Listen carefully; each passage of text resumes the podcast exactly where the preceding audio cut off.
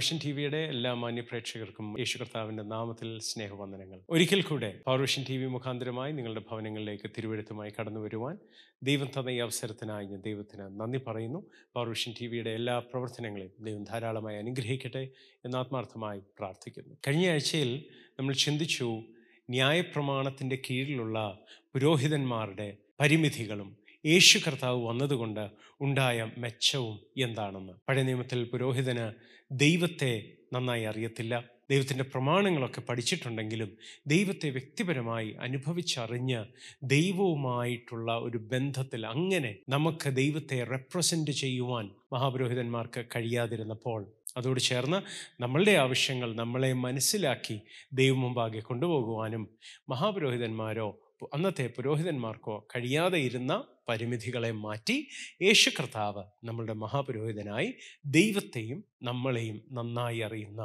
പൂർണമായി ദൈവവും പൂർണമായും മനുഷ്യനായി നമ്മളുടെ ഇടയിൽ വന്നു പാർത്ത് നമ്മൾക്ക് പകരം നമ്മളുടെ പാപങ്ങൾ വഹിച്ച് നമുക്ക് വേണ്ടി മരിച്ച് നമ്മുടെ നീതിക്കായി ഉയർത്തെഴുന്നേറ്റ ആ കർത്താവിനെ സേവിക്കുവാനും ആ കർത്താവ് തന്ന വഴിയിൽ നടക്കുവാനും ലഭിച്ച ഭാഗ്യം എത്ര വലുതാണ് എന്നൊന്നുകൂടെ നമുക്ക് ചിന്തിക്കാനിടയായി. ഇന്ന് നിങ്ങളോട് എനിക്ക് പങ്കിടാനുള്ളത് അതോട് ചേർന്ന് തന്നെ എബ്രായർക്ക് എഴുതിയ ലേഖനം ഏഴാം അധ്യായത്തിൽ നിന്ന് തന്നെ അതിന്റെ പതിനെട്ടും പത്തൊമ്പതും വാക്യങ്ങളിൽ നിന്ന് ആണ്. ഞാൻ നിങ്ങൾക്കായി അത് വായിക്കട്ടെ. മുമ്പിലത്തെ കൽപ്പനയ്ക്ക് അതിന്റെ ബലഹീനതയും നിഷ്പ്രയോജനവും നിമിത്തം നീക്കവും തൻ വീണ്ടും പറയുകയാണ് ന്യായപ്രമാണത്താൽ ഒന്നും പൂർത്തി പ്രാപിച്ചിട്ടില്ലല്ലോ. നാം ദൈവത്തോട് അടുക്കുന്നതിനുള്ള ഏറെ നല്ല പ്രത്യാശയ്ക്ക് സ്ഥാപനവും വന്നിരിക്കുന്നു. ശ്രദ്ധിച്ചേ അവിടെ ദേവദാസൻ പറയുന്നത് മുമ്പിലത്തെ കൽപ്പനയ്ക്ക് നീക്കവും ദൈവത്തോട് അടുക്കാനുള്ള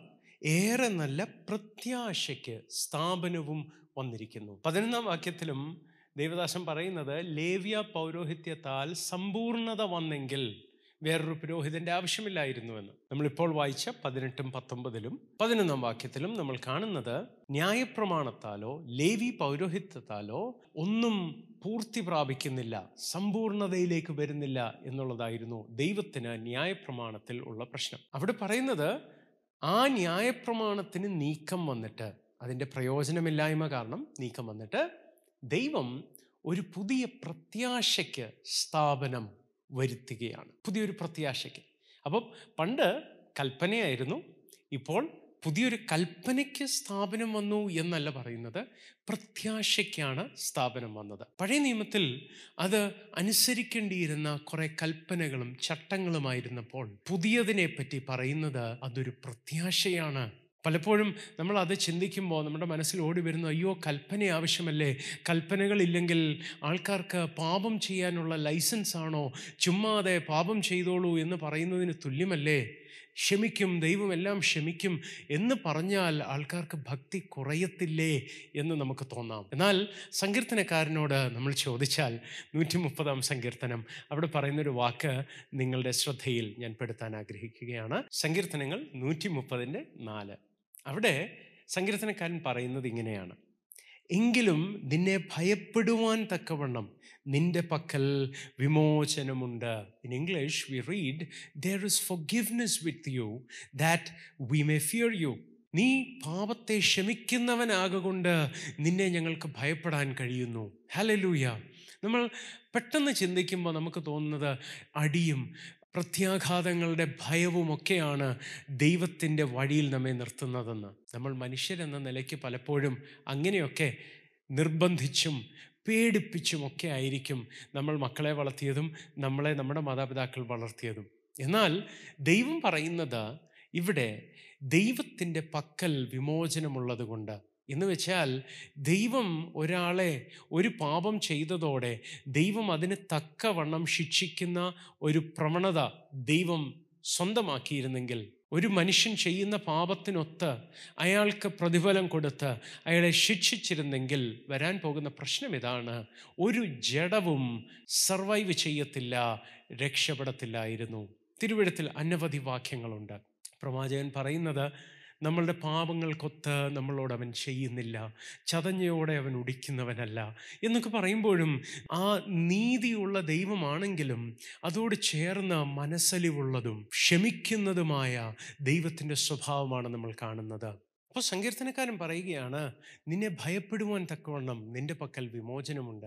ദൈവത്തിന്റെ പക്കൽ ദൈവം ക്ഷമിക്കുന്ന ദീർഘക്ഷമയുള്ള ദൈവത്തിന് മനസ്സലിവ് തോന്നുന്ന ഒരു സ്വഭാവം ഉള്ളതുകൊണ്ട് നമുക്ക് ദൈവത്തെ ഭയപ്പെടാൻ കഴിയുമെന്നാണ് സങ്കീർത്തനക്കാരൻ പറയുന്നത്. ദൈവത്തിന്റെ ആ വിമോചനവും ദൈവം ക്ഷമിക്കുന്നതും കാരണമാണ് നമുക്ക് ദൈവത്തെ ഭയപ്പെടാൻ കഴിയുന്നത്. ഞാൻ കഴിഞ്ഞ ദിവസം ഒരു കുടുംബത്തിൽ അവർ പറഞ്ഞ ഒരു സാക്ഷ്യം നിങ്ങളുമായി പങ്കുവെക്കാൻ താല്പര്യപ്പെടുകയാണ്. ആ കുടുംബം പറഞ്ഞത് അവരുടെ കുഞ്ഞിനെ അവർ അല്പം ശകാരിച്ച് അതിനെ വേദന വരുന്ന രീതിയിൽ കുറച്ച് പ്രാവശ്യം തല്ലി. തല്ലി കഴിഞ്ഞപ്പോൾ ഈ കുഞ്ഞിന് പിന്നെ തല്ല് ഒരു വിഷയമല്ലാത്ത രീതിയിൽ കരയുന്നില്ല എത്ര അടിച്ചാലും പിന്നെ കരയത്തില്ല പ്രതികരിക്കത്തില്ല നിന്നടികൊള്ളുമെന്ന് ശ്രദ്ധിച്ചേ ഞാൻ കേട്ടിട്ടുണ്ട് ആൾക്കാർ പറയുന്നത് ഒരിക്കൽ അടി കിട്ടിയാൽ പിന്നെ അടിയുടെ ഭയം അങ്ങ് പോകും.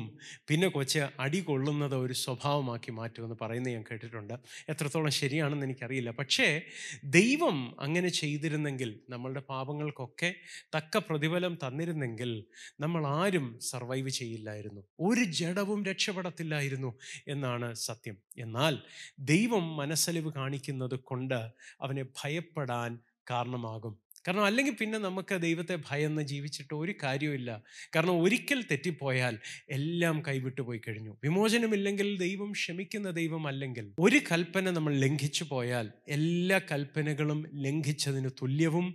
പിന്നെ അതിനകത്ത് വേറെ ഒരു വകുപ്പില്ല. നമ്മൾ നരകത്തിൽ തന്നെ പോകും എന്നുള്ളൊരവസ്ഥയായിരുന്നേനെ. യാക്കോബ് തന്റെ ലേഖനം രണ്ടാം അധ്യായം അതിന്റെ പത്താം വാക്യത്തിൽ പറയുന്നത് ഇങ്ങനെയാണ്. ഒരുത്തൻ ന്യായപ്രമാണം മുഴുവനും അനുസരിച്ച് നടന്നിട്ടും ഒന്നിൽ തെറ്റിയാൽ അവൻ സകലത്തിനും കുറ്റക്കാരൻ ആയി തീർന്നു ശ്രദ്ധിച്ചേ ഒരൊറ്റ പാപത്തിൽ ഒരൊറ്റ കൽപ്പനയുടെ ലംഘനത്താൽ സകല കൽപ്പനകളും ലംഘിച്ചതിന് തുല്യമായി മാറുകയാണ്. പിന്നെ അയാൾക്ക് പ്രത്യാശയില്ല. ഒരിക്കൽ ജീവിതത്തിൽ ഒറ്റയൊരിക്കൽ തെറ്റുപറ്റിയാൽ നശിക്കേണ്ടതാണ്. നരകം ഉറപ്പാകേണ്ടതാണ്. അങ്ങനെ സംഭവിച്ചിരുന്നെങ്കിൽ പിന്നെ ഭക്തിയോടെ ജീവിച്ചിട്ട് കാര്യമില്ല നമ്മൾ നരകത്തിൽ തന്നെ പോകും. ഹലലൂയ അതല്ല ദൈവം ആഗ്രഹിച്ചത്. നമ്മളെ മാനസാന്തരത്തിലേക്ക് നയിക്കുന്നത് അവന്റെ കരുണയും അവന്റെ നന്മയുമാണ് അവന്റെ മനസ്സലിവാണ് അവന്റെ ദീർഘക്ഷമയാണ് അവന്റെ അടിയോ അവന്റെ ഭത്സനമോ അല്ല ശരിക്കും മാനസാന്തരത്തിലേക്ക് നമ്മളെ നയിക്കുന്നത്. His mercy leads us to repentance എന്നുള്ളതാണ് അതിന്റെ സത്യം. അപ്പോൾ ഈ ന്യായപ്രമാണത്തെ പറ്റി ദൈവം പറയുന്നത് ന്യായപ്രമാണം കൊണ്ട് ഒന്നിനും സമ്പൂർണത വരുന്നില്ല. ഒരു കാര്യത്തിലും ന്യായപ്രമാണത്താൽ തികവ് വരുന്നില്ല. അതുകൊണ്ടാണ് ദൈവം അതിന് പ്രയോജനമില്ല എന്ന് പറയുന്നത്. ഒരു പ്രമാണമുള്ളത് നല്ലതാണ് നിയമമുള്ളത് നല്ലതാണ്. എന്നാൽ ആ നിയമം കൺട്രോൾ ചെയ്യാൻ സഹായിക്കുമെങ്കിലും ചില വലിയ ഗുരുതരമായ പ്രശ്നങ്ങൾ വരാതെ കൺട്രോൾ ചെയ്യാൻ സഹായിക്കുമെങ്കിലും ദൈവം ഉദ്ദേശിക്കുന്ന ദൈവം ആഗ്രഹിക്കുന്ന കാര്യങ്ങളൊന്നും സാധിക്കാൻ ന്യായപ്രമാണത്തെ കൊണ്ട് കഴിയുന്നില്ല. എന്ന് വെച്ചാൽ നിയമം ഭയന്ന് പോലീസിനെ പേടിച്ച ഒരാൾ ഒരു തെറ്റ് ചെയ്യാതിരുന്നാൽ അതുകൊണ്ട് സമൂഹത്തിൽ ഒരു കുറ്റകൃത്യം ഒഴിവായെന്ന് വരാം. പക്ഷെ ആ വ്യക്തിയുടെ ഉള്ളിൽ ഉണ്ടായിരുന്ന ആ ചിന്തയും ആ വികാരവും വിചാരവും അതിനെ ഒന്നും പുറത്തെ ഒരു പ്രമാണത്തിന് നിയന്ത്രിക്കാൻ കഴിയുന്നില്ല. പക്ഷെ ദൈവത്തിന് അത് പോരാ. ദൈവത്തിന് സമൂഹത്തിൽ സ്വസ്ഥത വന്നാൽ മാത്രം പോരാ. ദൈവത്തിന് മനുഷ്യന്റെ ഉള്ളിൽ നന്മയുണ്ടാകണം എന്ന് നിർബന്ധമുണ്ട്. അതിന് ന്യായപ്രമാണം പ്രയോജനശൂന്യമാണ് എന്നാണ് ദൈവവചനം പറയുന്നത്. അല്ലാത്ത കാര്യങ്ങൾക്കൊക്കെ പ്രമാണം പ്രയോജനമുള്ളതായിരിക്കാം. എനിക്ക് തിരുവനന്തപുരത്തു നിന്ന് വാളകത്തോട്ട് വരാൻ ഫ്ലൈറ്റ് പ്രയോജനമല്ല. അതിന് ഫ്ലൈറ്റിന്റെ ആവശ്യമില്ല. ഹെലികോപ്റ്ററിന്റെ ആവശ്യമില്ല. ഹെലികോപ്റ്ററിൽ വരാൻ ഒക്കുമായിരിക്കും പക്ഷെ ഹെലികോപ്റ്ററിൽ വരേണ്ട ആവശ്യമില്ല. കാറിൽ വന്നാലും മതി. എന്നാൽ എനിക്ക് അമേരിക്കയിൽ വരാനാണ് അല്ലെ യൂറോപ്പിൽ പോകാനാണെങ്കിൽ എന്തിനാ പ്രകാശ് പാസ്റ്ററെ ഹെലികോപ്റ്ററും വിമാനവും ഒരു കാറിൽ പോയാൽ പോരെ എന്ന് ചോദിച്ചാൽ നടക്കത്തില്ല. അമേരിക്കയിൽ കാറിൽ വരാൻ കഴിയത്തില്ലല്ലോ. അതുപോലെ ദൈവത്തിന് ദൈവം ഉദ്ദേശിച്ച കാര്യത്തിന് ന്യായപ്രമാണം പ്രയോജനശൂന്യമാണ്. തിരുവനന്തപുരത്ത് നിന്ന് വാളകത്ത് പോകാൻ കാർ മതി. പക്ഷെ തിരുവനന്തപുരത്തു നിന്ന് അമേരിക്കയിൽ പോകാൻ കാറ് പോരാ. അതുകൊണ്ട് കാറിൽ ഒരു യൂസുമില്ല ആ കാര്യത്തിന് കാറ് കൊണ്ട് ഒരു പ്രയോജനവും ഇല്ലാത്തതുപോലെ ദൈവം ആഗ്രഹിക്കുന്ന നിലവാരത്തിലെ വിശുദ്ധിക്കും. ദൈവം ആഗ്രഹിക്കുന്ന കാര്യങ്ങൾക്കും ഇത് പ്രയോജനശൂന്യമാണ്. അപ്പോൾ ഒന്നിനും തികവ് വരുത്തുന്നില്ല. ദൈവം ആഗ്രഹിക്കുന്ന ഒരു നിലവാരത്തിലേക്ക് മനുഷ്യനെ കൊണ്ടുവരാൻ ന്യായപ്രമാണത്തിന് കഴിയുന്നില്ല. അതുകൊണ്ടാണ് പറഞ്ഞത് ദൈവത്തോട് അടുക്കാൻ ഒരു പുതിയ പ്രത്യാശ ദൈവം സ്ഥാപിക്കുകയാണെന്ന്. മനുഷ്യന്റെ അവസ്ഥ മാറ്റുക മാത്രമല്ല മനുഷ്യൻ ചെയ്ത പാപങ്ങൾക്ക് പരിഹാരത്തിന് പോലും ന്യായപ്രമാണം നിഷ്ഫലമാണ്. എബ്രാഹിം ലേഖനം പത്താം അധ്യായം അതിന്റെ നാലാം വാക്യം നോക്കിയാൽ നമ്മൾ കാണുന്നത് ഇങ്ങനെയാണ്. കാളകളുടെയും ആട്ടുകൊറ്റന്മാരുടെയും രക്തത്തിന് പാപങ്ങളെ നീക്കുവാൻ കഴിയുന്നതല്ല.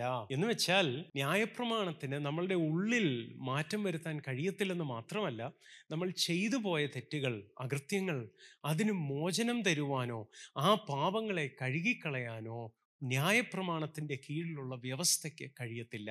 അവിടെ പറയുന്നത് അങ്ങനെയാണ്. കാളകളുടെയും ആട്ടുകോറ്റന്മാരുടെയും രക്തത്തിന് പാപങ്ങളെ നീക്കുവാൻ കഴിയുന്നതല്ല. നമ്മൾ ലോജിക്കലി ഒന്ന് ആലോചിച്ച് നോക്കിയാലും സപ്പോസ് ഞാൻ എന്റെ ഒരു സുഹൃത്തിൽ നിന്ന് ഒരു നൂറ് ഡോളർ കടം വാങ്ങി. നൂറ് ഡോളർ കടം വാങ്ങിയിട്ട് തിരികെ കൊടുക്കുമ്പോൾ ഞാൻ നൂറ് രൂപയാണ് കൊടുക്കുന്നത്. അല്ലെങ്കിൽ നൂറ് സിംഗപ്പൂർ ഡോളേഴ്സ് ആണ് തിരിച്ചു കൊടുക്കുന്നത്. ഒരു ഡോളറിന്റെ വില വെച്ച് നോക്കുമ്പോൾ നൂറ് ഡോളറിന് ഏഴായിരം രൂപയ്ക്ക് മുകളിൽ ഞാൻ ആ വ്യക്തിക്ക് കൊടുക്കേണ്ടതാണ് രൂപയാണെങ്കിൽ. അപ്പൊ നൂറ് രൂപ തിരിച്ചു കൊടുത്തിട്ട് ഞാൻ നൂറ് ഡോളർ വാങ്ങിച്ചു ഞാൻ നൂറ് രൂപ തിരിച്ചു തന്നു എന്ന് പറഞ്ഞാൽ ന്യായമല്ലെങ്കിൽ ഒന്ന് ആലോചിച്ച് നോക്കൂ ഒരു മനുഷ്യൻ പാപം ചെയ്തതിന് മനുഷ്യനും ഒരു ജീവിയാണ് ആടും ഒരു ജീവിയാണ്. അതുകൊണ്ട് മനുഷ്യൻ ചെയ്ത പാപത്തിന് മനുഷ്യൻ മരിക്കണമെന്നുള്ള ദൈവിക വ്യവസ്ഥ കാരണം മനുഷ്യന് പകരം ഒരു ആടിനെ ബലി അർപ്പിച്ചാൽ ഇത് മനുഷ്യന്റെ പാപം കഴുകാൻ കഴിയുമോ? ഒന്ന് ആലോചിച്ച് നോക്കിയേ കഴിയത്തില്ല സഹോദരങ്ങളെ. പക്ഷേ അതിനുവേണ്ടി ദൈവം ചെയ്തതോ? മനുഷ്യന് വേണ്ടി ഒരാട് മരിക്കുന്നതിന് പകരം ദൈവം സ്വന്തം കുമാരനെ നമുക്ക് വേണ്ടി യാഗമർപ്പിച്ചു ദൈവം മനുഷ്യന് വേണ്ടി മരിച്ചു. അങ്ങനെ ഒരു പുതിയ പ്രത്യാശയുടെ വഴി നമുക്ക് വേണ്ടി തുറന്നു തന്നിരിക്കുന്നു. എബ്രായർ കെഴുതി ലേഖനം പത്താം അധ്യായം നാലാം വാക്യം നമ്മളെ അറിയിക്കുന്നത് കാളകളുടെയും ആട്ടുകൊറ്റന്മാരുടെയും രക്തത്തിന് പാപം കഴുകാൻ കഴിയില്ല. എന്നാൽ ഒന്ന് യോഹന്നാൻ ഒന്നിന്റെ ഏഴ് പറയുന്നത് തന്റെ പുത്രനായ യേശുവിന്റെ രക്തം സകല പാപവും പോക്കി നമ്മളെ വിശുദ്ധീകരിക്കുന്നു. അപ്പോൾ അതാണ് ദൈവം നമ്മൾക്ക് വേണ്ടി സാധിച്ചത്. അതാണ് ഈ പുതിയ പ്രത്യാശയുടെ ഫൗണ്ടേഷൻ അപ്പോൾ നമ്മൾ കാണുകയായിരുന്നു ന്യായപ്രമാണത്തിന് ഒന്നിനെയും തികവിലേക്ക് സമ്പൂർണതയിലേക്ക് കൊണ്ടുവരാൻ കഴിയില്ല. നമ്മൾക്ക് ഉള്ളിൽ ഒരു മാറ്റം തരുവാൻ നമ്മൾ പുറമേ നമ്മളുടെ പ്രവൃത്തികളെ നിയന്ത്രിക്കാൻ എന്നല്ലാതെ നമ്മളുടെ ഹൃദയത്തിന് മാറ്റം തരാൻ ന്യായപ്രമാണത്തെ കൊണ്ട് കഴിയുന്നില്ല. രണ്ട് നമ്മളുടെ പാപങ്ങളെ പോക്കുവാൻ കഴുകിക്കളയുവാൻ ന്യായപ്രമാണത്തിന്റെ കീഴിലുള്ള വ്യവസ്ഥയ്ക്ക് കഴിയത്തില്ല. യേശുവിനെ കൊണ്ടത് കഴിയും. പക്ഷേ ന്യായപ്രമാണത്തിന്റെ അടുത്ത പ്രശ്നം അതാണ്. മോശ പൗരോഹിത്യം ഏൽപ്പിച്ചത് ലേവി ഗോത്രത്തിനാണ്. ഇസ്രായേൽ മക്കൾക്ക് പന്ത്രണ്ട് ഗോത്രങ്ങളിലൊന്ന് യഹൂദ ഗോത്രമായിരുന്നു. അതിൽ നിന്നാണ് യേശു ജനിക്കുന്നത്. എന്നാൽ ലേവി ഗോത്രം വേറൊരു ഗോത്രം ആ ഗോത്രത്തിൽ നിന്നാണ് പുരോഹിതന്മാർ വരേണ്ടത്. ന്യായ പ്രമാണത്തിന്റെ കീഴിലുള്ള പുരോഹിതന്മാർ ലേവി ഗോത്രത്തിൽ നിന്നാണ് വരേണ്ടത്. ഇബ്രായർ കെഴുതി ലേഖനം ഏഴാം അധ്യായം അതിന്റെ പതിനാലാം വാക്യത്തിൽ പറയുന്നത് യഹൂദയിൽ നിന്ന് നമ്മുടെ കർത്താവ് ഉദിച്ചു എന്ന് സ്പഷ്ടമല്ലോ. ആ ഗോത്രത്തോട് മോശ പൗരോഹിത്യം സംബന്ധിച്ച് ഒന്നും കൽപ്പിച്ചിട്ടില്ല. പൗരോഹിത്യത്തിന്റെ കൽപ്പന ലഭിച്ചത് ലേവിക്കാണ് പഴയ നിയമത്തിന്റെ കീഴിൽ. അതുകൊണ്ട് യേശു കർത്താവിന് നമ്മളുടെ പാപം പോക്കാൻ കഴിയുമെങ്കിലും പഴയ നിയമത്തിന് നമ്മളുടെ പാപങ്ങളെ ഒന്നും ചെയ്യാൻ കഴിയത്തില്ലെങ്കിലും നമ്മളെ നല്ല മനുഷ്യരാക്കാൻ കഴിയത്തില്ലെങ്കിലും യേശുവിന് പഴയ നിയമം നിൽക്കേ നമ്മുടെ മഹാപുരോഹിതനാകാൻ കഴിയുകയില്ല. അതുകൊണ്ടാണ് പന്ത്രണ്ടാം വാക്യത്തിൽ ലേഖനകർത്താവ് ഇങ്ങനെ പറയുന്നത് പൗരോഹിത്യം മാറിപ്പോകുന്ന പക്ഷം ന്യായപ്രമാണത്തിനും കൂടെ മാറ്റം വരുവാൻ ആവശ്യം. എന്ന് വെച്ചാൽ ഒന്ന് ന്യായപ്രമാണത്തിന് പ്രയോജനമില്ല. നമ്മളെ നന്നാക്കാൻ കഴിയുന്നില്ല. രണ്ട് നമ്മുടെ പാപങ്ങൾ എടുത്തു കളയാൻ നമ്മളെ വിശുദ്ധീകരിക്കാൻ കഴിയുന്നില്ല. മൂന്ന് യേശു കർത്താവിന് അത് ചെയ്യാൻ കഴിയുമെങ്കിലും യേശു കർത്താവ് മഹാപുരോഹിതനാകണമെങ്കിൽ ന്യായപ്രമാണവും ദൈവം മാറ്റേണ്ടി വരും. പൗരോഹിത്യം മാറ്റണമെങ്കിൽ അതോട് ചേർന്ന് ന്യായപ്രമാണവും മാറ്റേണ്ടത് ആവശ്യം മാറ്റം വരുവാൻ ആവശ്യം എന്നാണ് ലേഖനകർത്താവ് പറയുന്നത്. അവിടെ ഞാനൊരു കാര്യം പറഞ്ഞോട്ടെ. ന്യായപ്രമാണം മോശമാണെന്നോ അഴുക്കാണെന്നോ അല്ല ദൈവം തന്നെയാണ് ന്യായപ്രമാണം കൊടുത്തത്. ന്യായപ്രമാണം നല്ലതല്ലെന്നല്ല ദൈവം ഉദ്ദേശിക്കുന്ന പ്രവൃത്തി ചെയ്തെടുക്കുവാൻ ന്യായപ്രമാണത്തിന് കഴിയത്തില്ല. ദൈവത്തോട് മനുഷ്യനെ അടുപ്പിക്കാൻ ന്യായപ്രമാണത്തിന് കഴിയത്തില്ല. ന്യായപ്രമാണം നല്ലതാണ്. റോമലേഖനം ഏഴാം അധ്യായം അതിന്റെ പന്ത്രണ്ട് പതിനാല് വാക്യങ്ങളിൽ പൗലോസ് പറയുന്നത് ഇങ്ങനെയാണ്. ആകയാൽ ന്യായപ്രമാണം വിശുദ്ധം കൽപ്പന വിശുദ്ധവും ന്യായവും നല്ലതും തന്നെ. പക്ഷേ ന്യായപ്രമാണത്തിന്റെ പ്രശ്നം ഇത് നമ്മളെ വിശദീകരിക്കാൻ കഴിയാത്തതിന്റെ കാരണം ന്യായപ്രമാണത്തിന്റെ കുഴപ്പമല്ല. ന്യായപ്രമാണം ചീത്തയാണെന്നല്ല ഞാൻ പറയുന്നത് ന്യായപ്രമാണം നല്ലതാണ്. പക്ഷേ പതിനാലാം വാക്യത്തിൽ പൗലോസ് പറയുന്നത് ന്യായപ്രമാണം ആത്മീകം എന്ന് നാം അറിയുന്നുവല്ലോ. ഞാനോ ജഡമയൻ പാപത്തിന് ദാസനായി വിൽക്കപ്പെട്ടവൻ തന്നെ.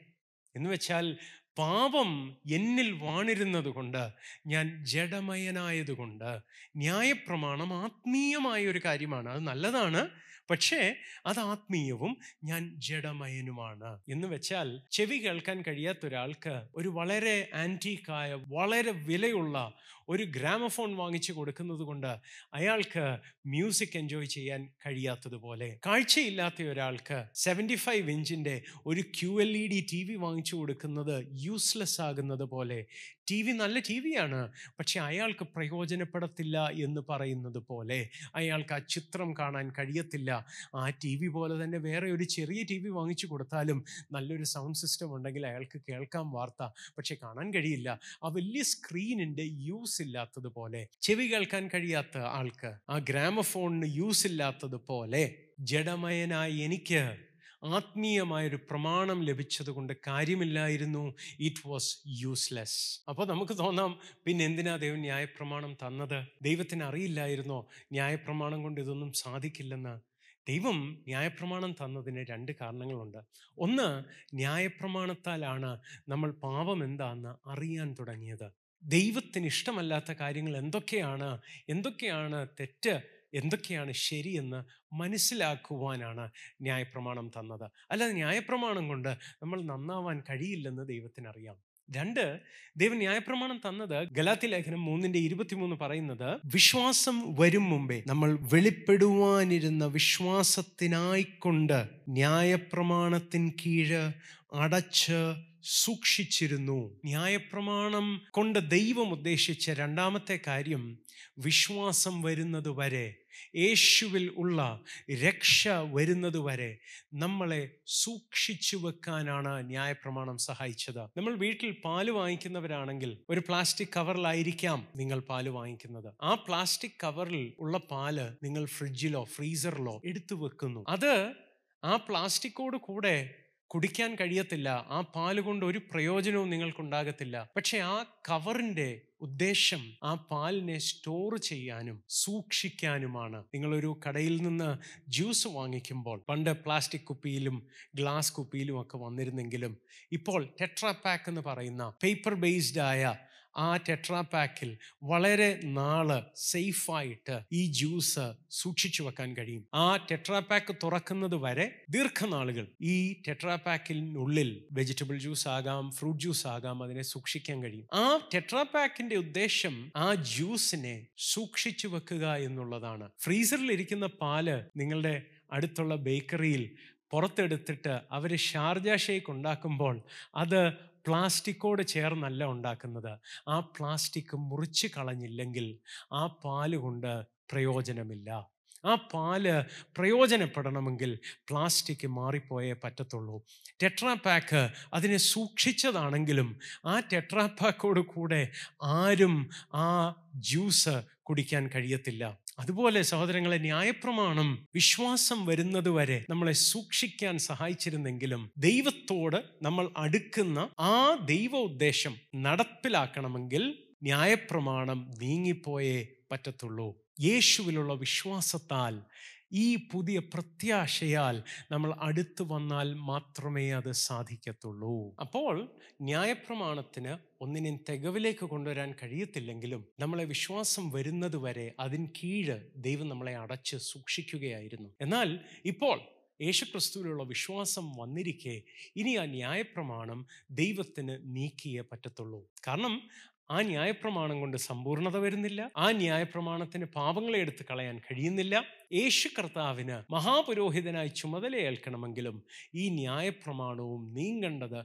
ആവശ്യമാണ് എന്ന് നമ്മൾ വായിച്ചു. എബ്രായ ലേഖന കർത്താവ് പറയുന്നത് രണ്ടാം അധ്യായം അതിന്റെ പത്താം വാക്യത്തിൽ സകലത്തിനും ലാക്കും സകലത്തിനും കാരണഭൂതനും ആയവൻ അനേകം പുത്രന്മാരെ തേജസ്സിലേക്ക് നടത്തുമ്പോൾ അവരുടെ രക്ഷാനായകനെ കഷ്ടാനുഭവങ്ങളാൽ തികഞ്ഞവനാക്കുന്നത് യുക്തമായിരുന്നു. ശ്രദ്ധിച്ചേ അപ്പോൾ അവരുടെ രക്ഷാനായകനെ തികഞ്ഞവനാക്കുക എന്ന പ്രയോഗം വായിക്കുമ്പോൾ നമുക്ക് ചിലപ്പോൾ തോന്നും അപ്പോൾ യേശു തികഞ്ഞവനല്ലായിരുന്നോ? അവിടെ കൊടുത്തേക്കുന്ന പ്രയോഗം തികയുക അല്ലെ തികഞ്ഞവനാക്കുക എന്നതിനെ കൊടുത്തേക്കുന്ന യവനായ പ്രയോഗം പുരോഹിതന്മാരെ നിയോഗിക്കുന്നതിന് ഓർഡെയിൻ ചെയ്യുന്നതിന് ഉള്ള പ്രയോഗമാണ്. എന്ന് വെച്ചാൽ യേശുവിനെ ദൈവം ഓർഡെയിൻ ചെയ്യുന്നത് ദൈവം യേശുവിന്റെ കഷ്ടതയിൽ കൂടിയാണ്. അപ്പോൾ ശ്രദ്ധിക്കൂ പഴയ നിയമത്തിന്റെ കീഴിൽ പുരോഹിതനായി യേശുവിന് വരാൻ കഴിയത്തില്ലെങ്കിലും യേശുവിന്റെ കഷ്ടാനുഭവത്തിന്റെ ആ പിന്നക്കളിൽ ദൈവം യേശുവിനെ ഓർഡെയിൻ ചെയ്യുകയാണ്. പുരോഹിതനായിട്ട് ആ കഷ്ടതയിൽ കൂടെ ആ തികഞ്ഞവനാക്കുമ്പോൾ സംഭവിച്ചത് ശ്രദ്ധിക്കൂ. ക്രിസ്തു ക്രൂശിൽ തന്റെ ജീവൻ അർപ്പിച്ചപ്പോൾ ദേവാലയത്തിന്റെ തിരശീല മുകൾ മുതൽ താഴെ വരെ കീറി രണ്ടായി പോയി അതോടെ ദൈവം ന്യായപ്രമാണത്തെയും പഴയ പൗരോഹിത്യത്തെയും നീക്കം ചെയ്യുകയാണ്. ക്രൂശിൽ യേശു തികച്ച പ്രവൃത്തിയോടെ യേശു ഒരു പുതിയ പ്രമാണത്തിന്റെ ഉടമ്പടിയുടെ മഹാപുരോഹിതനാകുകയും പഴയ ഉടമ്പടിയും പഴയ പൗരോഹിത്യവും ദൈവം നീക്കം ചെയ്തു. യേശു പുരോഹിതനായതോടെ നമ്മൾ വായിച്ചു ഒന്ന് യോഹന്നാൻ ഒന്നിന്റെ ഏഴിൽ തന്റെ പുത്രനായ യേശുവിന്റെ രക്തം സകല പാപവും പോക്കി നമ്മളെ വിശുദ്ധീകരിക്കുന്നുവെന്ന്. അത് മാത്രമല്ല യേശു ചെയ്തത്. എബ്രായ ലേഖനം ഒൻപതാം അധ്യായം അതിന്റെ പതിനൊന്നാം വാക്യം മുതൽ വായിക്കുന്നത് ഇങ്ങനെയാണ്. ക്രിസ്തുവോ വരുവാനുള്ള നന്മകളുടെ മഹാപുരോഹിതനായി വന്നിട്ട് പതിനാലാം വാക്യം നിത്യാത്മാവിനാൽ ദൈവത്തിന് തന്നെ താൻ നിഷ്കളങ്കനായി അർപ്പിച്ച ക്രിസ്തുവിന്റെ രക്തം ജീവനുള്ള ദൈവത്തെ ആരാധിപ്പാൻ നിങ്ങളുടെ മനസാക്ഷിയെ നിർജീവ പ്രവൃത്തികളെ പോക്കി എത്ര അധികം ശുദ്ധീകരിക്കും. പതിനൊന്നും പതിനാലും വാക്യങ്ങളാണ് നമ്മൾ വായിച്ചത്. മഹാപുരോഹിതനായി വന്ന യേശു ചെയ്തത് അവിടുത്തെ രക്തത്താൽ നമ്മളുടെ മനസാക്ഷിയെ നിർജീവ പ്രവർത്തികളിൽ നിന്ന് വിശുദ്ധീകരിക്കുകയാണ്. ശ്രദ്ധിച്ചേ? അവിടുത്തെ രക്തം പാപങ്ങൾ പോക്കുന്നു എന്ന് നമ്മൾ വായിച്ചു. ഇവിടെ പറയുന്നത് നിർജീവ പ്രവർത്തികളെ പോക്കി നമ്മുടെ മനസാക്ഷിയെ ശുദ്ധീകരിക്കും. എന്ന് വെച്ചാൽ എന്താ സഹോദരങ്ങളെ? ഒന്ന് ആലോചിച്ച് നോക്കിയേ. യേശു വന്നപ്പോൾ യേശു നമ്മളുടെ പാപത്തിന് പരിഹാരമുണ്ടാക്കി എന്ന് നമുക്കറിയാം. നമ്മളുടെ പാപങ്ങൾ യേശു കഴുകുന്നു എന്ന് നമുക്കറിയാം. എന്നാൽ അതോട് ചേർന്ന് യേശു ചെയ്യുന്ന ഒരു കാര്യം നമ്മളുടെ മനസാക്ഷിയെ പാപത്തിൽ നിന്ന് വിശുദ്ധീകരിക്കുമെന്നല്ല നിർജീവ പ്രവർത്തികളിൽ നിന്ന് വിശുദ്ധീകരിക്കുമെന്ന് തിരുവെടുത്ത് പറയുന്നു. ഹലലൂയ എന്താണ് നിർജീവ പ്രവർത്തികൾ ജീവനില്ലാതെ പുറമേ പ്രവൃത്തി നടക്കുന്നുണ്ട് ഉള്ളിൽ ജീവനില്ല. നിങ്ങൾക്കൊക്കെ ഗൂഗിൾ അസിസ്റ്റന്റ് ഉണ്ടാകാം നിങ്ങളുടെ ഫോണിൽ സിറി ഉണ്ടാകാം ഐഫോൺ ആണെങ്കിൽ അല്ലെ ആമസോൺ അലക്സ ഉണ്ടാകാം ഗൂഗിൾ അസിസ്റ്റന്റിനോടോ ആമസോൺ അലക്സയോടോ സിറിയോടോ ഒക്കെ നിങ്ങൾ ഐ ലവ് യു എന്ന് പറഞ്ഞാൽ ചിലപ്പോൾ അത് തിരിച്ച് നിങ്ങളോട് പറയും ഐ ലവ് യു ടു. അല്ലെങ്കിൽ ചിലപ്പോൾ വേറെ ഏതെങ്കിലും പ്രയോഗങ്ങൾ പറഞ്ഞെന്ന് വരാം. എന്നാൽ അത് ജീവനില്ലാത്ത വാക്കുകളാണ്. ഐ ലവ് യു എന്ന് പറയുമ്പോൾ ആ വാക്കിന് അർത്ഥമുണ്ട്. പക്ഷേ സിറിക്ക് ജീവനില്ലാത്തതുപോലെ ഗൂഗിൾ അസിസ്റ്റന്റിന് ജീവനില്ലാത്തതുപോലെ ആ വാക്കുകൾ നിങ്ങൾ കേൾക്കുന്നെങ്കിലും അത് നിർജീവമായ വാക്കുകളാകുന്നു എന്നതുപോലെ നമ്മൾ പുറമേ ഉള്ളൊരു പ്രമാണം നമ്മളോട് ചെയ്യാൻ പറയുന്നത് കൊണ്ട് നമ്മൾ ചെയ്യുമ്പോൾ അത് നിർജീവമായ പ്രവൃത്തിയായിരുന്നു. പണ്ട് വേദപുസ്തകം വായിക്കേണ്ടത് കൊണ്ട് നിങ്ങൾ വായിക്കുന്നവരായിരുന്നിരിക്കാം. നിങ്ങൾക്ക് അകം കൊണ്ടൊരു ചൈതന്യം തോന്നുന്നില്ല. പ്രാർത്ഥിക്കണമല്ലോ എന്ന് വെച്ച് എന്തൊക്കെയോ പ്രാർത്ഥിക്കുന്നു. അല്ലെങ്കിൽ ഏതെങ്കിലും പുസ്തകത്തിൽ ഒരു പ്രാർത്ഥന എഴുതിയിട്ടുണ്ട്. അത് ഒരു ചടങ്ങിന് വേണ്ടി വായിച്ചു പോകുന്നു. എന്നാൽ അതിൽ നിന്ന് യേശുവിന്റെ രക്തം നിങ്ങളെ ശുദ്ധീകരിക്കും എന്നാണ് തിരുവെടുത്ത് പറയുന്നത്. കഴിഞ്ഞയാഴ്ച ഞാൻ പറഞ്ഞു ദൈവത്തെ അനുഭവിച്ചറിയാൻ നമ്മൾക്കിന്ന് ഭാഗ്യം ലഭിച്ചിരിക്കുന്നു. ദൈവത്തെ അനുഭവിക്കാം. അവന്റെ ശബ്ദം നമുക്ക് കേൾക്കാൻ കഴിയും. ഹാലലൂയ അവന്റെ സ്പർശനം ഈ ശരീരം അനുഭവിക്കത്തക്ക തലത്തിൽ വെളിപ്പെടുക തന്നെ ചെയ്യും. അങ്ങനെ ദൈവത്തോട് അടുത്തു വരുന്ന ഒരു പുതിയ പ്രത്യാശ നമുക്ക് ലഭ്യമായിരിക്കുന്നു. ആ പ്രത്യാശയുടെ ഭാഗമായി നമ്മൾ ഇനി നിർജീവ പ്രവർത്തികളിലല്ല നമ്മുടെ മനസ്സാക്ഷി നമ്മളെ നിയന്ത്രിക്കുന്നത്. ജീവനുള്ള പ്രവർത്തികളിലേക്ക് നമ്മളെ കൊണ്ടുവരാൻ യേശുവിന്റെ രക്തത്തിന് കഴിയും. എന്ന് വെച്ചാൽ എന്താണ്? നിങ്ങളുടെ ആത്മീയ ജീവിതം ഡ്രൈ ആണോ? നിങ്ങളൊരു ചടങ്ങിനാണോ പള്ളിയിൽ പോകുന്നത്? നിങ്ങൾ ചടങ്ങിനാണോ വചനം വായിക്കുന്നത്? നിങ്ങളൊരു ചടങ്ങിന് ചെയ്യേണ്ടത് കൊണ്ട് അല്ല ദൈവത്തെ ഭയന്നിട്ട് ദൈവം ദൈവം അടിതരുമെന്ന് പേടിച്ചാണോ നിങ്ങൾ ദശാംശം കൊടുക്കുന്നത്? അതിൽ നിന്ന് മാറി. ജീവനുള്ള പ്രവർത്തികളിലേക്ക് നിങ്ങളെ കൊണ്ടുവരുവാൻ യേശുവിന് കഴിയും. ഹലലൂയ അതുകൊണ്ട് ഇന്ന് സഹോദരങ്ങളെ നമ്മൾ പ്രാർത്ഥിക്കാനായി തലകൾ വണക്കുമ്പോൾ എന്നോട് ചേർന്നൊന്ന് പ്രാർത്ഥിക്കാമോ? യേശുവേ അവിടുത്തെ രക്തത്തിന് എന്നെ പാപത്തിൽ നിന്ന് മാത്രമല്ലല്ലോ നിർജീവ പ്രവർത്തികളിൽ നിന്നും എന്നെ വിടുവിക്കാൻ കഴിയുമല്ലോ. ഒന്ന് പറഞ്ഞേ യേശുവെ എന്നെയും കൂടെ ഒന്ന് വിശുദ്ധീകരിക്കണമേ. എന്റെ മനസാക്ഷി അങ്ങ് ശുദ്ധീകരിക്കണമേ. ഞാൻ ചെയ്യേണ്ടത് കൊണ്ട് കുറേ കാര്യങ്ങൾ ചെയ്യുകയാണ്. സഭയിൽ പോയി ഇരുന്നാൽ പാട്ട് പാടുമ്പോൾ കൈ അടിക്കേണ്ടത് കൊണ്ട് ഞാൻ കൈയടിക്കുന്നു വായിക്കാൻ പറയുമ്പോൾ എല്ലാവരും വായിക്കുന്നത് കൊണ്ട് ഞാനും വായിക്കുന്നു. അതല്ലപ്പാ എനിക്ക് നിന്നെ അനുഭവിക്കണം. എനിക്ക് അങ്ങയുമായുള്ള കൂട്ടായ്മയിൽ എനിക്ക് ജീവിക്കണമെന്നൊന്ന് പറയാമോ? ഒരു നിമിഷം കണ്ണുകൾ അടയ്ക്കാമോ? നമുക്ക് പ്രാർത്ഥിക്കാം. പ്രിയ കർത്താവേ അപ്പോൾ ഞങ്ങൾ ഒരുമിച്ച് തിരുമുഖത്തേക്ക് നോക്കുന്നു. ഞങ്ങൾക്ക് തന്നിട്ടുള്ള ഈ വലിയ ഭാഗ്യത്തിനായി നന്ദി. അങ്ങേ അറിയുവാനും അങ്ങയോട് അടുത്ത് വരുവാൻ ഒരു പ്രമാണത്തിനും ഞങ്ങളെ സഹായിക്കാൻ കഴിയാതിരുന്നപ്പോൾ അങ്ങയുടെ പുത്രൻ രക്തം ചൊരിഞ്ഞ ഞങ്ങൾക്ക് പുതിയൊരു പ്രത്യാശ അങ്ങ് നിയമിച്ചു തന്നതിനായി സ്തോത്രം. അപ്പാ ഞങ്ങളുടെ പാപങ്ങളെ അങ്ങ് ചുമന്നതിനായി നന്ദി യേശുവേ. ഇന്ന് ഞങ്ങൾ അവിടുത്തെ മുഖത്തേക്ക് നോക്കുമ്പോൾ ഞങ്ങളുടെ പ്രിയ പ്രേക്ഷകരിൽ ഓരോരുത്തർക്കായും പ്രാർത്ഥിക്കുന്നു. അവരുടെ ജീവിതത്തിൽ അവരുടെ മനസാക്ഷിയിൽ നിർജീവ പ്രവൃത്തികളായി നിൽക്കുന്ന ചെയ്യേണ്ടത് കൊണ്ട് ചെയ്യുന്നു. ദൈവവുമായി കണക്ട് ചെയ്യാൻ കഴിയുന്നില്ല. എന്തൊക്കെയോ പറയുന്നുണ്ട് പ്രാർത്ഥനയിൽ. അവർ വേദപുസ്തകം വായിക്കേണ്ടത് കൊണ്ട് വായിക്കുന്നു. അവർക്ക് ദൈവത്തോട് കണക്ട് ചെയ്യാനൊക്കാത്തത് കൊണ്ട് മീറ്റിംഗ്സ് ഒക്കെ അറ്റൻഡ് ചെയ്യാൻ നോക്കുന്നുണ്ട്. പക്ഷെ കണക്ഷൻ സാധിക്കുന്നില്ല. ദൈവവുമായി ബന്ധം അവർ അനുഭവിക്കുന്നില്ല. അപ്പോൾ യേശുവിന്റെ നാമത്തിൽ ഞാൻ അവിടുത്തെ മക്കൾക്കായി പ്രാർത്ഥിക്കുന്നു. യേശു ക്രിസ്തുവിന്റെ പരിശുദ്ധ നാമത്തിൽ അവരുടെ മേൽ വിടുതൽ വെളിപ്പെടട്ടെ. റിലീസ് ഉണ്ടാകട്ടെ. അവരുടെ സ്പിരിച്വൽ ലൈഫിന്റെ ബാങ്ക്രപ്സി മാറിപ്പോകട്ടെ. അവരുടെ സ്പിരിച്വൽ ലൈഫിന്റെ ആ ശൂന്യത മാറിപ്പോകട്ടെ.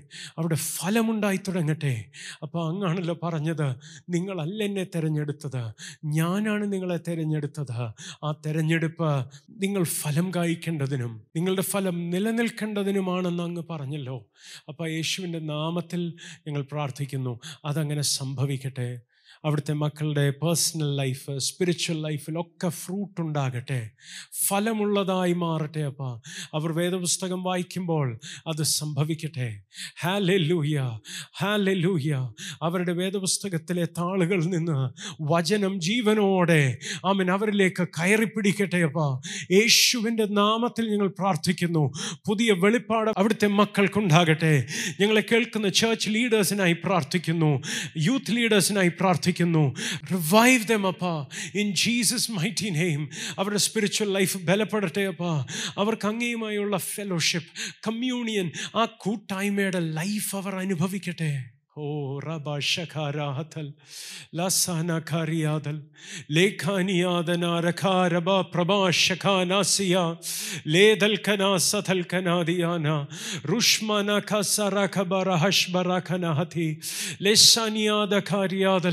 അപ്പാ ഞങ്ങൾ ഒരുമിച്ച് പ്രാർത്ഥിക്കുന്നു. അവരിൽ ചിലർ കർത്താവെ ലോകത്തിന്റെ മലിനം അവരെ തൊടാതെ ദൈവത്തിന്റെ സൂക്ഷിപ്പ് അവർ അനുഭവിക്കട്ടെ. അവരുടെ ചുറ്റും പ്രലോഭനങ്ങൾ നിൽക്കെ. കർത്താവെ അതിനവരെ തൊടാൻ കഴിയാതെ ദൈവത്തിൽ നിന്ന് ജനിച്ചവരെ ദൈവത്തിൽ നിന്ന് ജനിച്ചവനായി യേശു സൂക്ഷിക്കുന്നു എന്ന തിരുവെടുത്ത് പോലെ ഇന്ന് എന്നെ കേൾക്കുന്ന ചിലർ കർത്താവെ അവർ നേരിടുന്ന ആ ടെംപ്റ്റേഷനിൽ നിന്ന് ആമൻ അവർ വീഴാതെ രക്ഷപ്പെടട്ടെ അപ്പ. യേശുവിന്റെ നാമത്തിൽ ഞങ്ങൾ അവർക്കായി പ്രാർത്ഥിക്കുന്നു. അങ്ങ് പത്രോസിനായി പ്രാർത്ഥിച്ചല്ലോ. പത്രോസിനെ ദൈവം സൂക്ഷിച്ചല്ലോ. അപ്പോൾ ഞങ്ങൾ പ്രാർത്ഥിക്കുന്നു. അവർക്കായി ഞങ്ങൾ മധ്യസ്ഥത അണയ്ക്കുന്നപ്പാ ഹാലലൂയ ഞങ്ങളെ കേൾക്കുന്ന എല്ലാ പ്രേക്ഷകർക്കായും പ്രാർത്ഥിക്കുന്നു. അവരുടെ മേലെ അവിടുത്തെ കരം വെക്കണമേ. അവരുടെ ജീവിതത്തിലെ പ്രശ്നങ്ങൾ അതെന്തൊക്കെയാണെങ്കിലും അതിൽ അങ്ങയുടെ ആശ്വാസം അങ്ങ് പകരണമേ. യേശുവിന്റെ നാമത്തിൽ ഞങ്ങൾ പ്രാർത്ഥിക്കുന്നപ്പാ. അവിടുന്ന് ഇങ്ങനെ ചെയ്താട്ടെ. ഹാലൂയ ഹാലൂയ ഞങ്ങളുടെ പ്രെയർ ലൈനിൽ വിളിച്ച് പ്രാർത്ഥന ആവശ്യപ്പെട്ട എല്ലാവർക്കായും പ്രാർത്ഥിക്കുന്നു. അവരുടെ വിഷയങ്ങൾ ദൈവപ്രവൃത്തി ഉണ്ടാകട്ടെ അപ്പ. വിശേഷാൽ അനേകർ മധ്യാസക്തിയുടെ പ്രശ്നം പറഞ്ഞു വിളിക്കുന്നല്ലോ. കർത്താവെ അഡിക്ഷൻസ് ഇന്ന് പകൽ മുതൽ പൊട്ടട്ടെ അപ്പ. അവർ ഫ്രീഡം അനുഭവിക്കട്ടെ. അവരുടെ കുടുംബങ്ങൾ അതിന്റെ സ്വസ്ഥതയുണ്ടാകട്ടെ അപ്പ. ഹാലലൂയ അവരുടെ ഭർത്താക്കന്മാരിൽ അവരുടെ സഹോദരങ്ങളിൽ മാതാപിതാക്കളിൽ കർത്താവെ മാറ്റങ്ങൾ അവർ കണ്ടു തുടങ്ങട്ടെ. കുടുംബങ്ങളിൽ സ്വസ്ഥത വരട്ടെ അപ്പ. അവിടുത്തെ കരം നീട്ടി അങ്ങനെ ചെയ്യണമേ. അവിടുത്തെ നാമത്തെ ഉയർത്തണമേ. യേശുവിൻ നാമത്തിൽ തന്നെയപ്പാ Amen.